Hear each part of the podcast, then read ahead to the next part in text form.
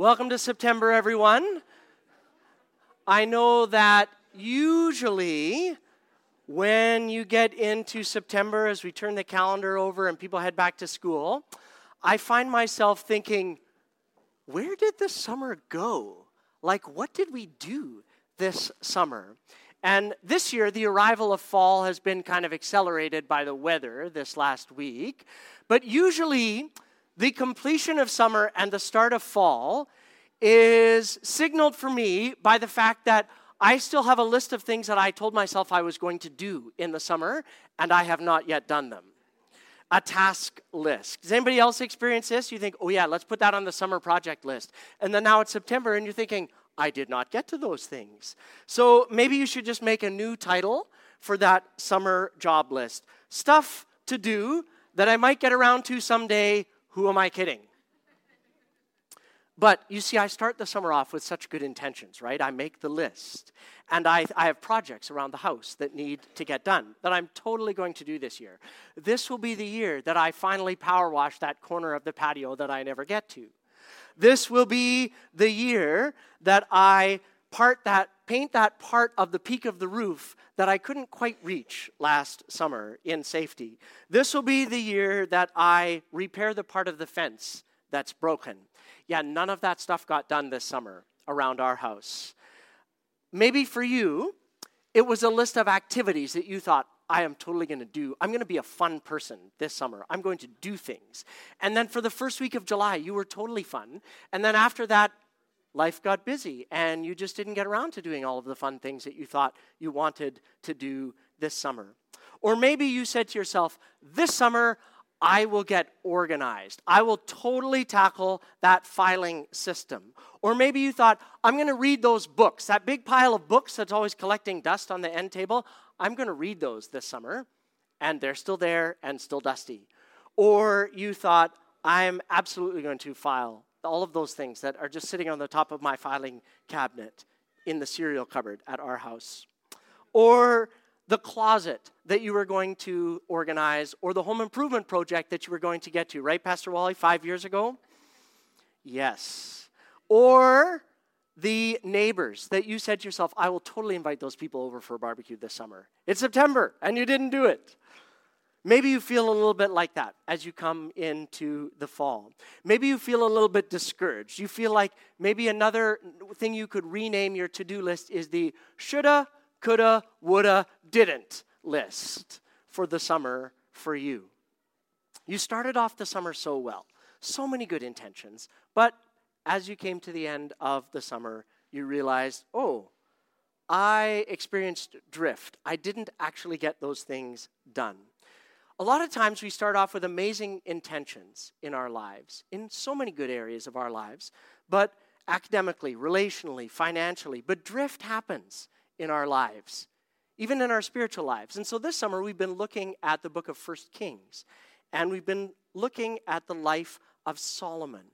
And the heart behind this teaching series has been to explore wisdom. What does wisdom look like?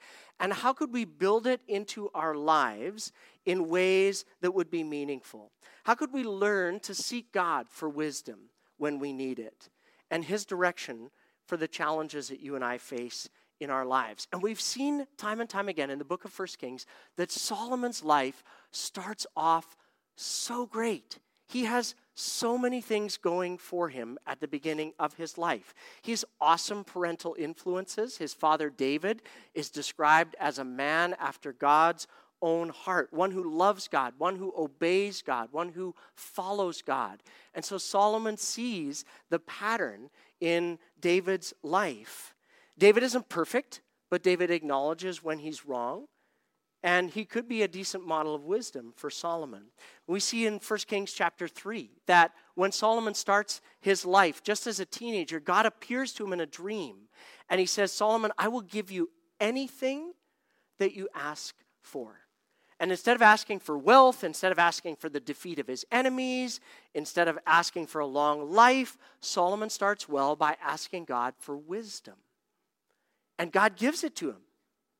And we see that God allows Solomon to use the wisdom that God gave him in incredible and life changing ways to help others. Ruth Ellen taught us uh, from 1 Kings chapter 3 the story of two women who came to Solomon to help them solve help him solve a problem for him. They both had given birth to babies a few days apart. And one of the babies had died and the other lived, but both claimed that the living child was theirs. And so, how do you solve this problem? Solomon is able to ask questions and decide. He asks for a sword to be brought to him, and he orders the living child cut in two. You remember this story? And immediately, the mother, who's the real mother, cries out and says, No, no, let the child live. Don't kill him. And the other woman says, That's fine. I'd like the half that doesn't need changing.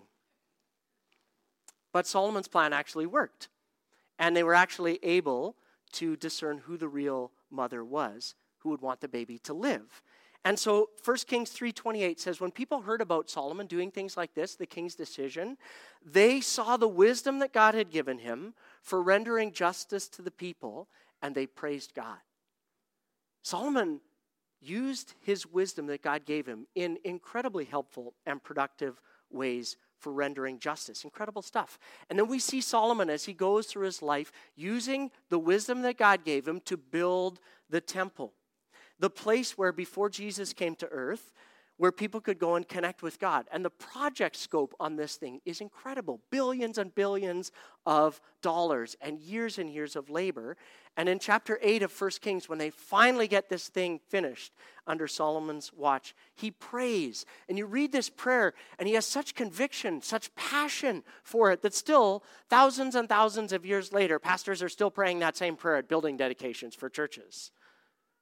But Solomon gave in, God gave Solomon incredible wisdom to use in very practical ways to help his people and to actually create a space where people could meet with God. And then we have the, Sol, the story of Solomon's uh, interaction with other nations.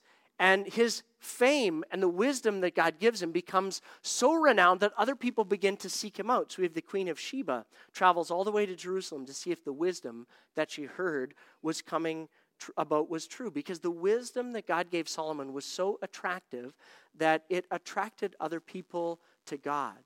And so you can see as we've been building our wall of wisdom over here through the course of the summer, we've been asking questions and we've been looking at what's the core truths that we begin to learn about wisdom. And one of the questions that we asked was when was the last time that somebody looked at your life and said, you know what, that person is so wise that they sought you out because of the wisdom of God that was evident in your life?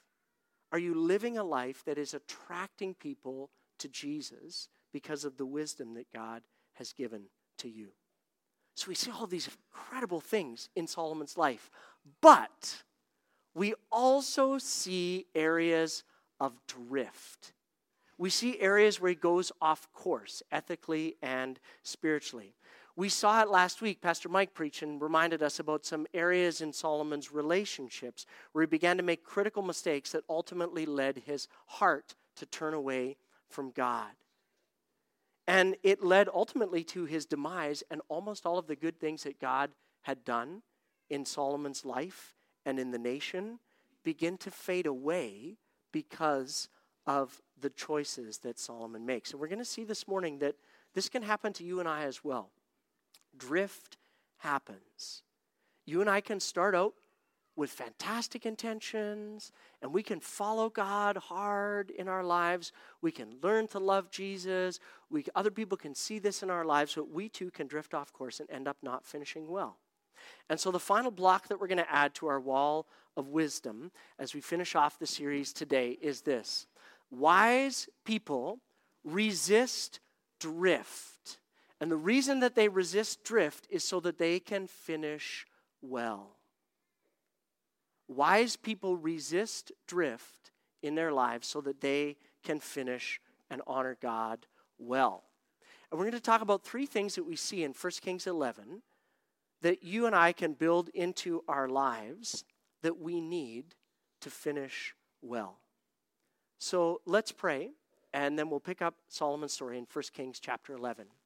God, we thank you for the wisdom that you give to us. In the book of James, you promise, you say you're going to pour out wisdom to those who ask. with generosity.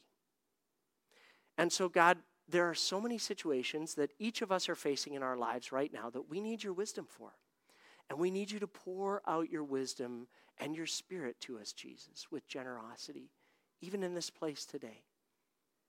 And so, God, I pray for each person here that our hearts would be open to hear from you, our ears would be open to listen to you, and that where you nudge us, Father, we would also have the courage and the capacity by your Spirit to walk in faithful obedience. And we thank you, Father, for the authority of your word. Uh, we thank you that it's truth, that it's our guide for life. And so we pray as we look into your word this morning, God, that you would teach and strengthen us. In the name of Jesus, amen. Amen. So we're going to head to 1 Kings chapter 11. And uh, you can turn there in your Bibles or on your devices. Here at Jericho, a lot of people use a YouVersion app.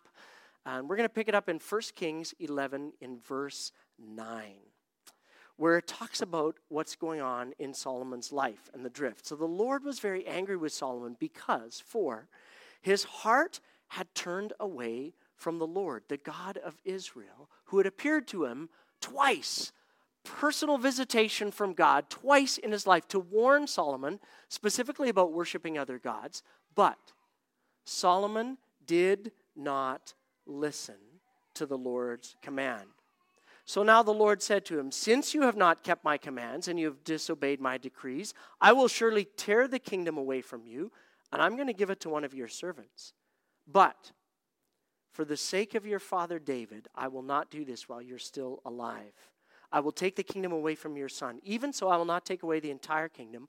I will let him be the king of one tribe for the sake of my servant David and for the sake of Jerusalem, my chosen city. God still is merciful to Solomon, even though Solomon's heart is so hard. God has appeared to Solomon time and time again, not only once at the beginning of his life, but twice to warn him. But Solomon chooses not to listen to God's instructions and commands. For a guy that started off so well, and in less than 40 years, in the space of his reign, he goes from asking and seeking God with such humility and such a tender heart, such an open heart towards Jesus and what God is doing, and to a place of openly rejecting God's instructions, even when God personally appears to him and gives him an invitation to return. God gives Solomon all of this incredible wisdom. He writes all of these proverbs about inclining your ear to listen when wise people talk to you, all of this in his heart and his life, and yet wisdom slips away from him. It's tragic, but it's not uncommon.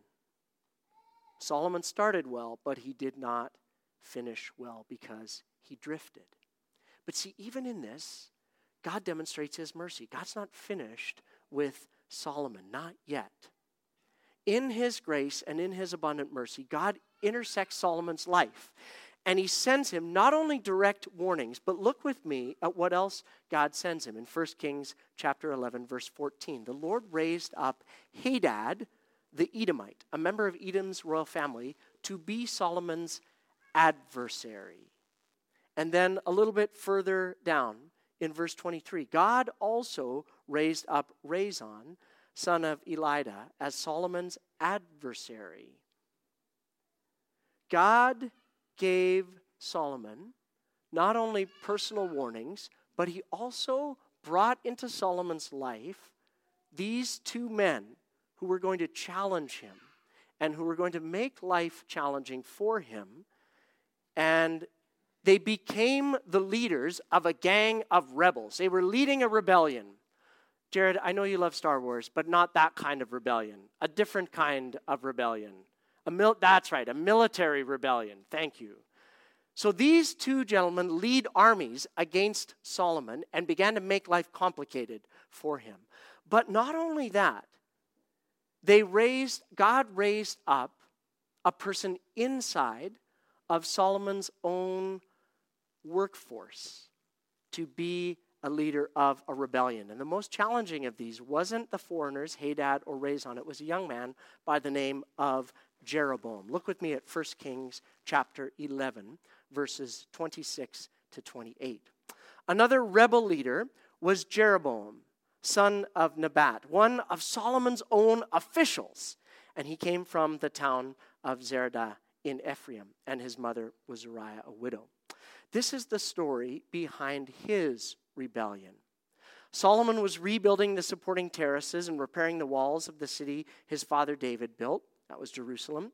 Jeroboam was a very capable young man, and when Solomon saw how industrious he was, he put Jeroboam in charge of the labor force from the tribes of Ephraim and Manasseh, the descendants of Joseph. So now I need, at this point, two volunteers to help me, and they're going to act out the rest of our story.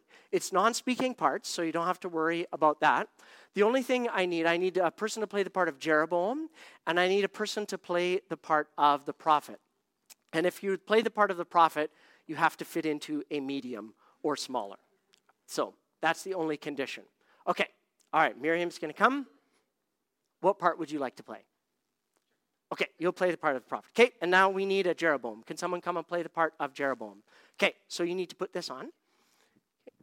Do we have a person to play the part of Jeroboam? Hmm. Jared, you need to run media. Focus. Stay focused. Okay. You can point and pick someone. Then they can be upset with you, not with me. All right, Ron Zacharias. Oh, all right. Rebecca's going to come. Rebecca's going to come. Ron's been on stage already this morning. Okay. All right. So, Rebecca, you're going to play the part of Jeroboam, and then Miriam, you are going to play the part of Ahijah, the prophet. All right, so you just follow along. I'm going to read in the text, verse 29. One day, as Jeroboam was leaving Jerusalem, pretend you're leaving Jerusalem, the prophet Ahijah from Shiloh met him along the way. And Ahijah was wearing a new coat. Let's pretend it's a new coat. The two of them were alone in a field, and Ahijah took the new coat and tore it into 12 pieces. There you go. Go for it. Yep. I cut it with the purpose of, there you go. Yep, there you go. Kate, you'll find other little, uh, oh, I may not have trimmed through that. That may have been an oversight. So this may take us a bit to get 12 pieces. So talk amongst yourself. We're getting 12 pieces here of the coat. Mm-hmm, mm-hmm, mm-hmm. Kate, there's other little whips. Kate, you can grab it too. There's other little cuts we can just rip, rip, rip. The pieces don't have to be equal. The tribes weren't all the same size, you know. So there's some what else have we got here? We've got some arm rips we can do. Oh. Okay, there we go. There's a small piece. Uh, oh, what else am I, can I rip in here? I'm sure it's, here we go. This will rip. There we go. There's another piece. How many pieces do we have now? Four. Four. Okay. Five. Okay. This one will get us a few more. Okay. Yeah, yeah, that's looking good. Okay.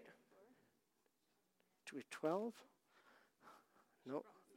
Seam, there's a seam ripper? How come I didn't know about this tool? Oh. oh, okay, got it. Okay, all right. Oh, here we go. We can get this. Yeah, that'll work. A cuff. No, that's not going to work. I thought, hmm. Do we need more still? Okay, we're close. 9, 10. So if I can double this, then this one is like, this one's being difficult. I feel like I should use my teeth, but that's not going to be helpful. I know. Okay, you grab this side and I'll grab this side, and we'll just see what happens. that's not going to work out well.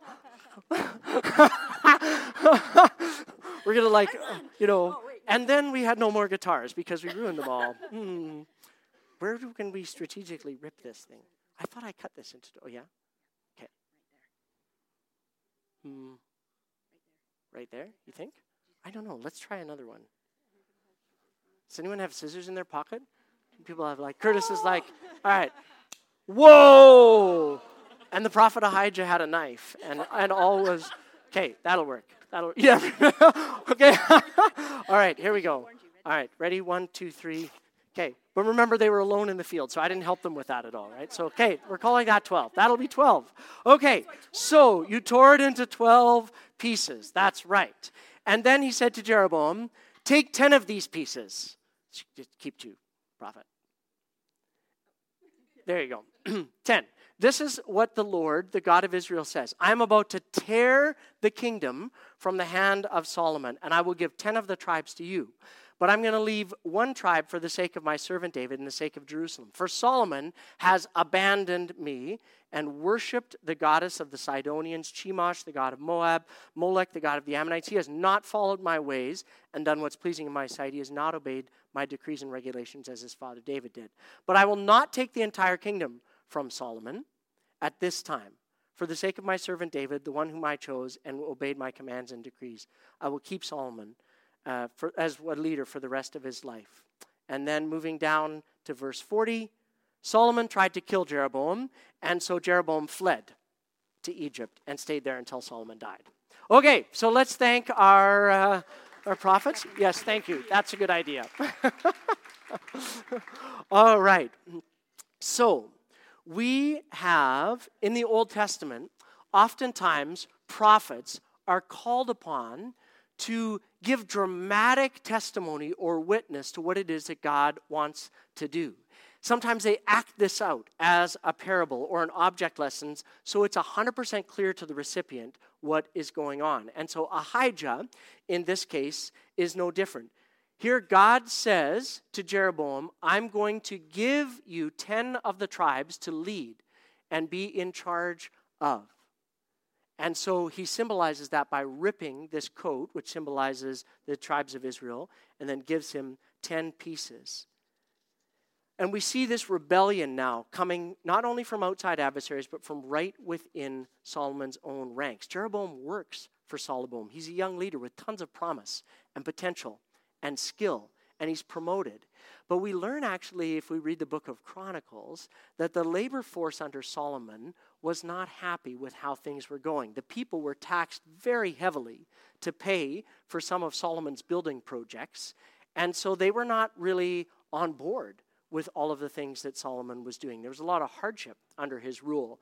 So while the reign of Solomon looked great for those in leadership and those at the top of the ladder, those people at the bottom of the economic ladder and social ladder were not having the same wonderful experience. And so under Jeroboam, they begin to rise up, and Jeroboam provides leadership and organizes that rebellion. But the one thing to note here is that this is actually not Jeroboam's idea. Jeroboam doesn't wake up one morning and say, you know what, I'm going to lead a rebellion. The text says to us, this is actually something that the Lord initiated. Every time that an adversary is mentioned in 1 Kings chapter 11, the text says, The Lord raised up Hadad. God also raised up Rezon. And here God speaks very directly through a prophet, a prophetic word to Jeroboam, and says, I'm going to give 10 of these tribes to you.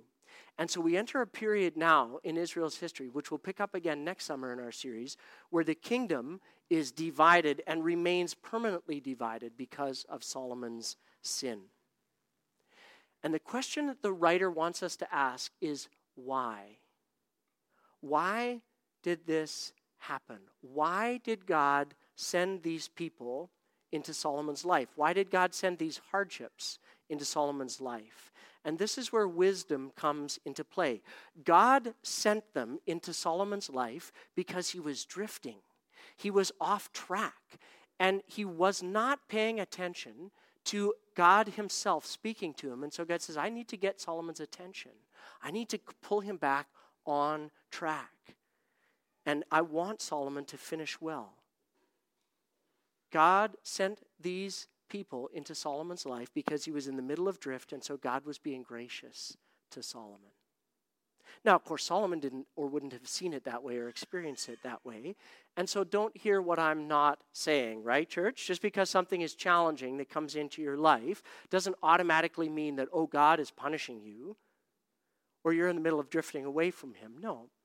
But there is wisdom when life gets challenging to pause and ask the question what's going on in my life right now?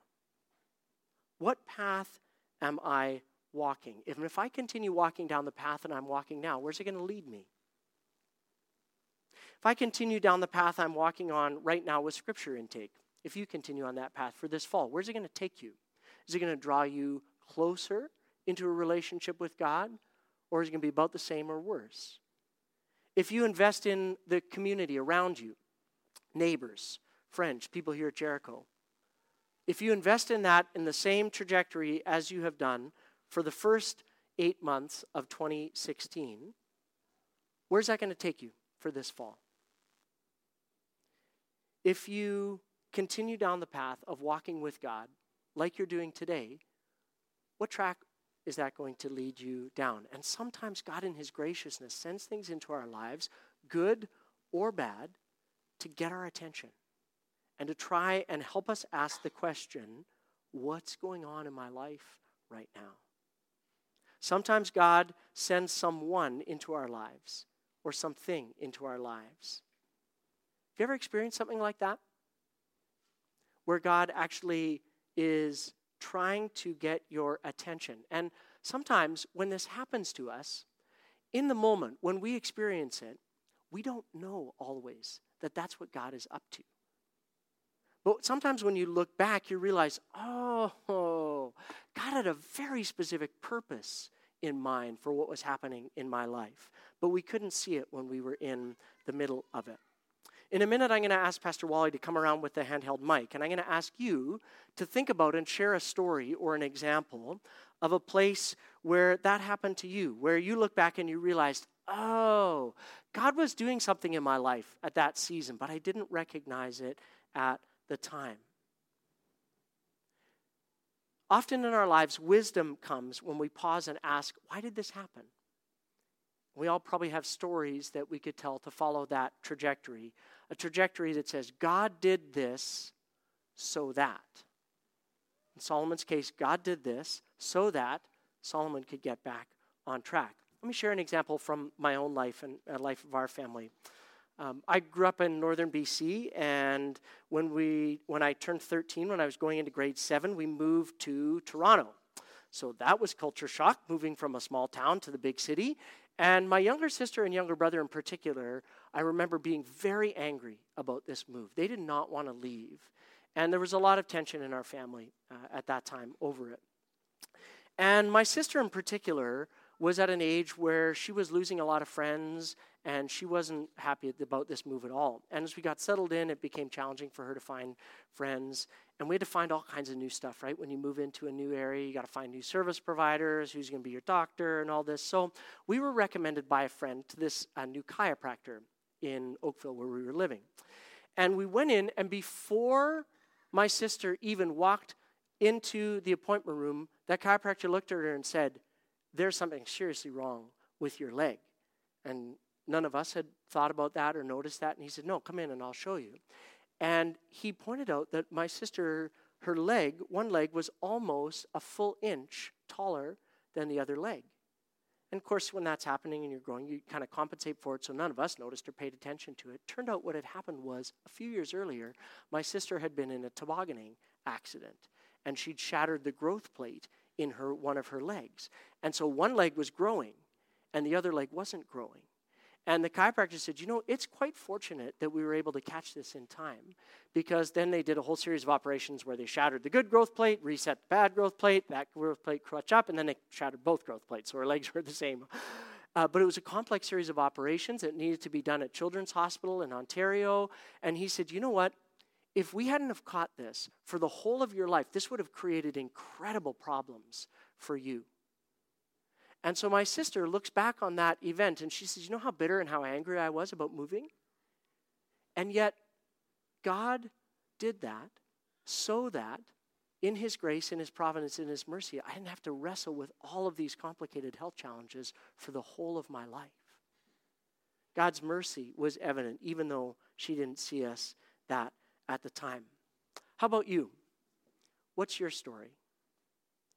God did this so that put up your hand and Pastor Wally will come around and you can just share uh, a little experience that you've had in your own life and journey with Jesus about something that God did in your life, either something good that He brought or a challenge that He brought into your life, where you recognize looking back in it, you know what? God was in that, but I didn't see it at the time.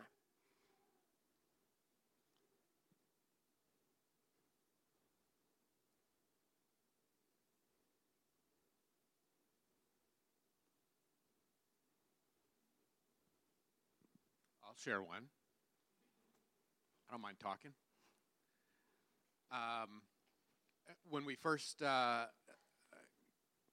when you guys first invited us to come back to Jericho back in April, uh, one of the things that Sylvia and I have always done when we've uh, transitioned into a new church is said, "Okay, Lord, where do you want us to move so that we can be in the neighborhood of where we want to, where you're calling us to be?"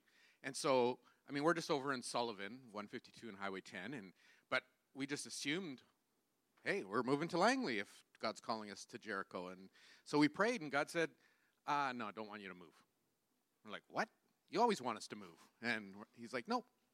We're like, okay, fine, we'll stay where we are. We love our neighborhood. We we've got great neighbors, all those things, and uh, and then I think I shared this about a month ago with you guys. We just sensed uh, God saying, "Guess what? Time to get ready to move." And so, I I thought, we were ready to move back in the spring. Why not? You know, why now? Like, you know, we we love our neighborhood. We don't want to move now. And he's saying, nope, get ready. You're going to move in the fall. And so, as Brad and I were walking and talking, it dawned on me that very simple thing. If you remember in April, May, June, July, Tyler, what, what kind of season was that? Insanity in the market. Like, who would want to buy and sell in that market? And I think God just said, You're not moving right now. You don't need that insanity in your life. Just wait. And now all of a sudden we are meeting with Tyler and the market's going and things are evening and it's I think God did that so mm-hmm. that we didn't have to deal with the insanity. Yeah, we had great. enough change going on at that time. Yeah. Very simple thing. Yeah. And we're thankful.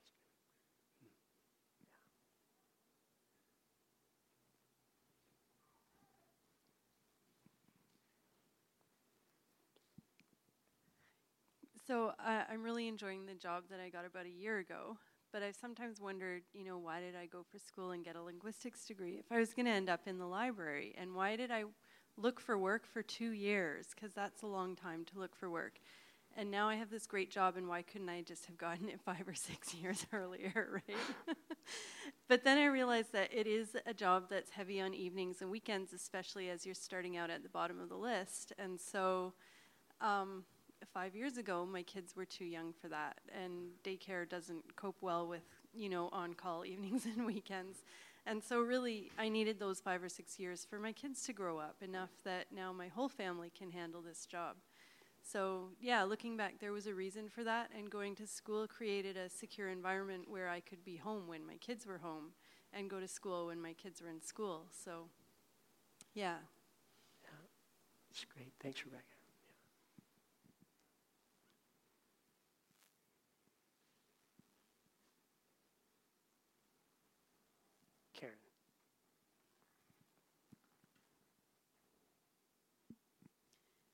um, Mark and I were given uh, babies that were very difficult um, and toddlers, and um, and also traumatic births that were really hard on all of us, and um, dealing with really hard babies made us um, be very intentional about how we parent, how we communicate with each other, how we communicate with our children, and it started us down a path that um, I think easier babies wouldn't have taken us down.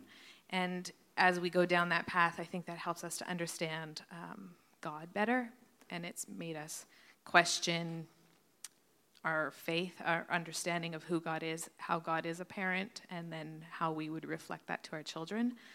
So I have a hard time thinking that God did that, that He caused the pregnancies and births and babies mm. to be really hard because that was a lot of suffering. And I, so I have a hard time thinking about it that way. So that's where I'm still struggling. Mm-hmm. Yeah, yeah.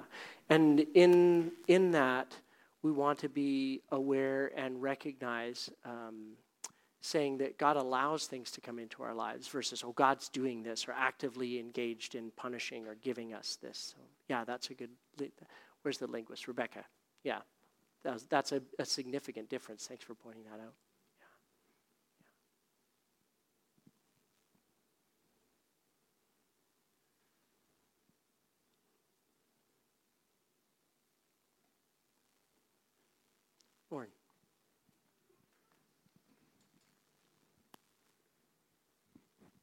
Okay, I'll jump in. Uh, 26 years ago, I had uh, I was in the construction and project management field, and actively working in construction, absolutely loving it and enjoying it and doing well with it. So.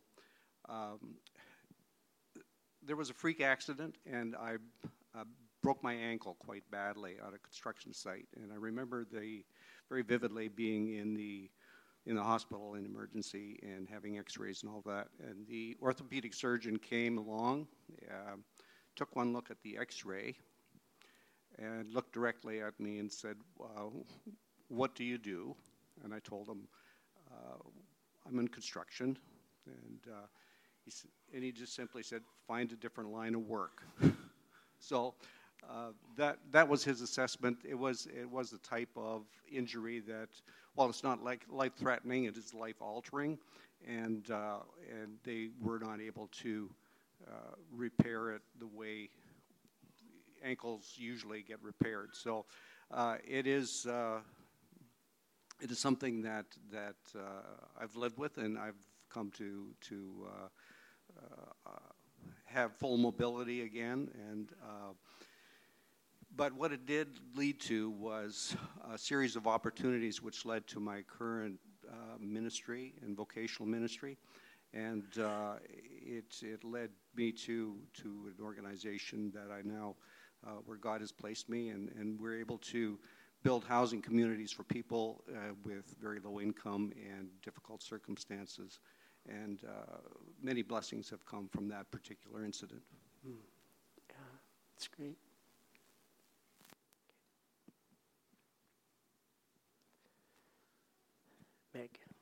I don't like sharing, but your heart, my heart's racing. So obviously it's for somebody. But um, I think last year was a bad year, and I struggled a lot last year, and I was depressed for for a good portion of it. And and I think the thing that God did was He sat beside me. Um, when I was sad and when I struggled, I just felt him sit beside me. And I think he did that so that I knew that it, it wasn't what I did that mattered to God. It was really who I was. And so he reflected his, his graciousness on me. And I think he also did it so that I can sit with others too. Um, I think I have a new level of compassion for people that struggle, um, whether just in a, in a really hard season of life or um, who that is more of a chronic struggle. Um, with depression or, or any chronic illness that you can't seem to get yourself out of. Um, I think I saw God reflected in a new way. So I think I'm the same with um, Karen. I don't think God created that for me, but He sustained me. And I saw a new side of Him by journeying the struggle with Him. Um, yeah, so. Yeah, that's great. Rebecca. Deb, sorry. Um, so 12, 12 years ago, I um, had to flee an abusive marriage. And three years after that, there were some things that were happening um, in our legal battles that were making my kids feel unsafe at school. And so I felt um, forced to find a new school. And I didn't have the energy for that, but I did. I had to move to Langley, find a new school where my kids could feel safe and supported. And in doing that, we met new neighbors who were homeschooling, um, introduced us to that, did that, and now I'm running a homeschool business where I can support others. And so that tough thing um, ended up being for good.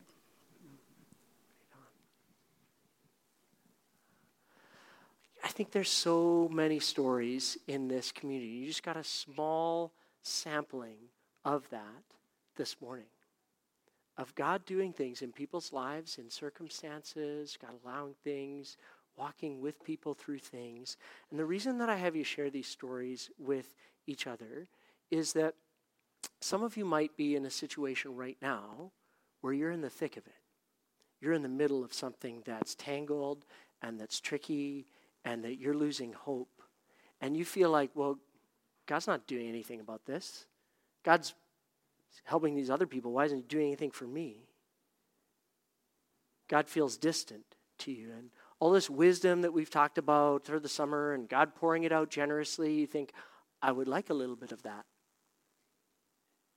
One of the intriguing things is that we see in these stories is that when we're in the middle of these times, it's not always clear what God is up to.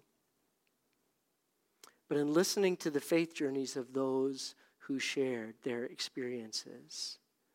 We're reminded that God is with us. And God is with us like He was with them as they've borne witness to and given testimony to. Can be harder to see, it can be very difficult to discern what God is up to in our lives and in our world. And some of that will always remain a mystery to us. But sometimes God's gracious and He pulls back the curtain and lets us see a little bit of what He's up to. Listen again to the promise that God made to Jeroboam in 1 Kings 11, verse 38. Through the prophet, God speaks to him and says, Jeroboam, if you listen to what I tell you, and if you follow my ways and you do what I consider right, if you obey my decrees and commands as my servant David did, then I will always be with you. Do you know the most common promise through the pages of Scripture? The most common promise is God saying, I will be with you.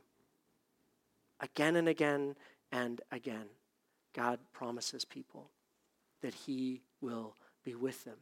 Remember what I said earlier that there's things we need to keep in mind if we're going to finish well in our lives, whatever season we're in. And they're actually right here for us in this verse. The first one is this. This is God's promise to you. Three things that you need to finish well. First one is listen. Listen to what it is that God tells you. Sometimes God tells you to actually keep walking in the midst of an incredibly difficult situation. And you feel everything in you feels like running.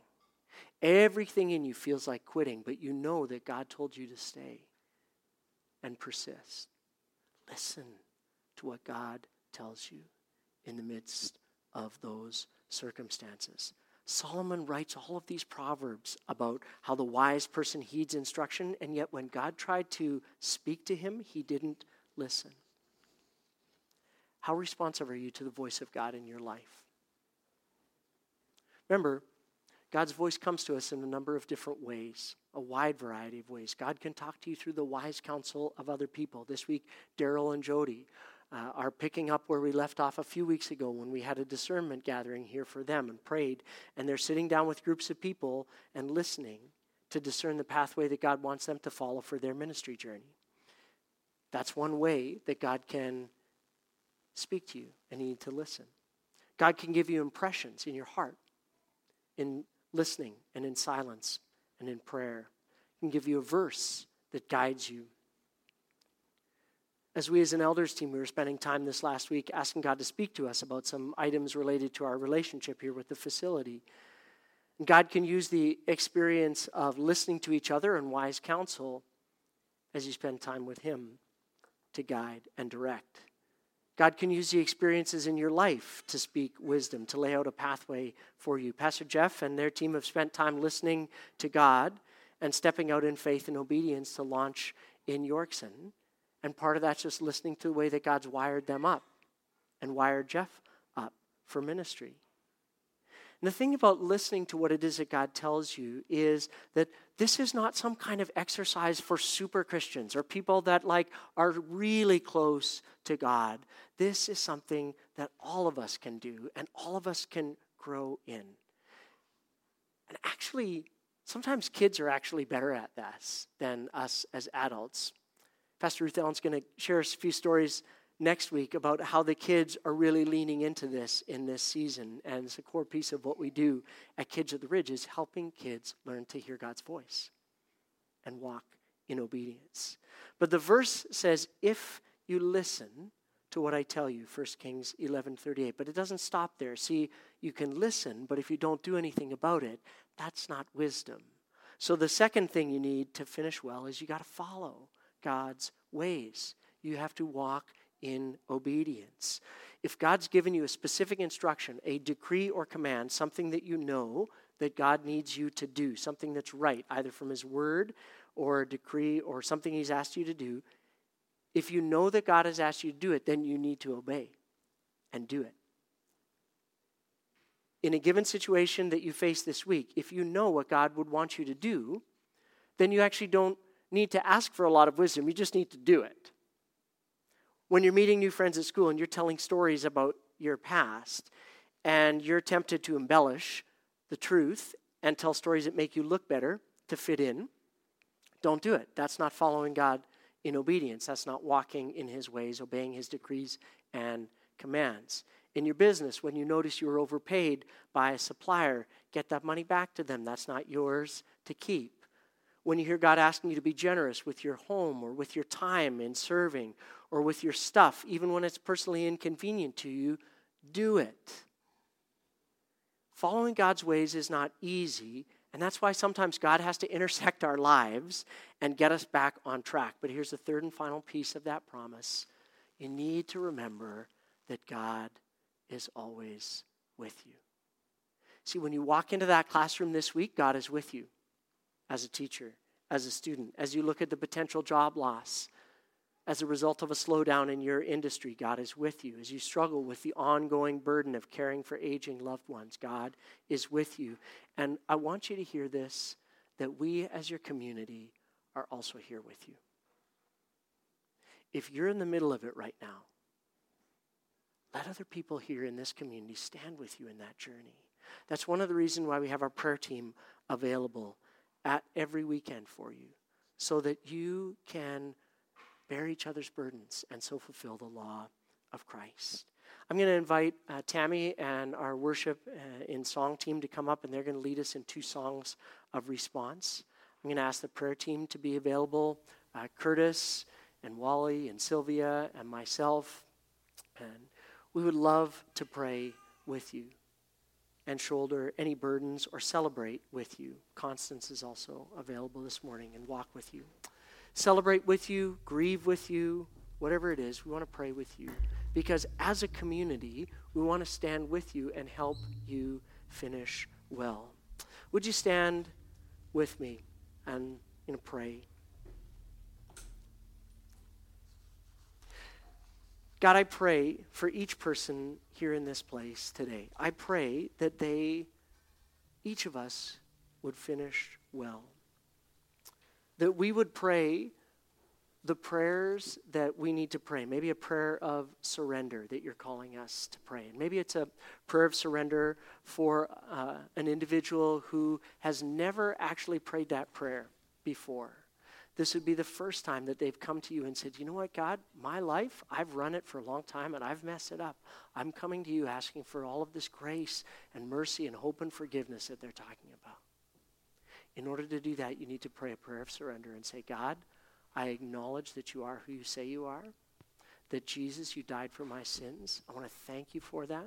I want to invite you into my life. I want to invite you to take control. I want you to be the one that's in charge and I want to follow you in faithful obedience. If you want to pray that prayer, then just go and pray it with one of our team this morning. We would love for you to make that decision. Maybe for you today, you need to pray a prayer of courage and say, God, I know that you've asked me to do something, but I have not walked in obedience to that. God, I need your wisdom and courage to do that thing which you've asked me to do. I need to stop procrastinating about it.